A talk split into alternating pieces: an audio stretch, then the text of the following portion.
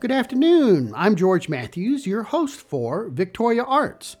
My special guest today is Brenda Talley with the Victoria Ballet Theater. Good afternoon, Brenda. Good afternoon. It's Nutcracker time again, and we're, we're all looking forward to it. Uh, and this is such a crazy year. The even the Nutcracker has had to to change itself and kind of reinvent itself in in a pandemic year. What is the Victoria Ballet Theater doing to help that? Well, we're really lucky. Um, our founding artistic director, Debbie Busby, had a vision for a pandemic Nutcracker um, to allow us to be able to still put on a live performance um, of course, she has choreographed our original Nutcracker that we do every year, but um, with the number of people in that show and the length of that show, it just wasn't feasible to do safely this year. So she's kind of recreated our Nutcracker into a pandemic Nutcracker. It will be um, a one hour performance, a little bit shortened, and um, all our dancers will be in masks and our audience will be masked and socially distanced, but you will still get all the magic and dancing that you are used to seeing. It's going to be really beautiful. We're excited to put it on. Um, unfortunately, we're not able to um, to include the 150 plus community members we usually have in the Nutcracker as um, dancers and, and performers. But this year will just be our core company members and our guest artists. Now, this this year it's the we're using the same weekend that the that history has always given us for the ballet theater's Nutcracker, aren't we? Correct. We will be dancing December 10th through 13th at the Leo J. Welder Center. We have evening performances on Thursday, Friday, and Saturday, and matinees on Saturday and Sunday. The only difference is we are not doing our four educational performances that we usually do for the area um, third graders, and we are really going to miss that. I know it usually gets really excited to have those four full houses of screaming kids, but um, it just wasn't safe for us to do this year. Well, it will miss the kids for sure. Maybe we can do a double up next year and and do more performances for the kids. Oh my gosh, I know that would be amazing. do fourth graders and third graders for the for the next year. Start thinking about that, Brenda. Yes, I'll work on that. you have a whole year. But you're going to have you're going to have it here this in 2020 even though some of the professional companies are not even doing this.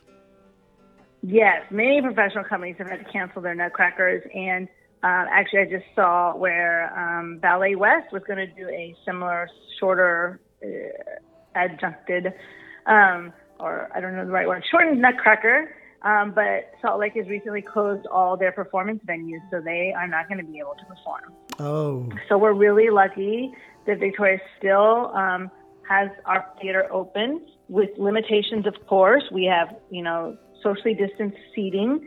Um, all the people coming in do need to wear masks and will be temperature checked when they come. So we're trying really hard to keep everybody safe, but still entertain and bring the art of dance to them. And that makes a change in how we buy tickets, doesn't it?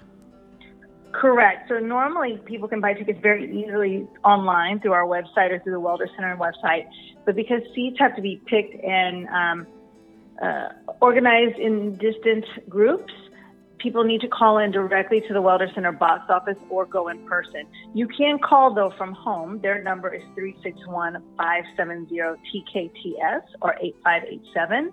Or you can go in person to the Welder Center box office at 214 North Main Street in downtown Victoria. And they are open Tuesday through Friday from noon to 5.30 p.m. But, but you, um, yeah, you do have to go in.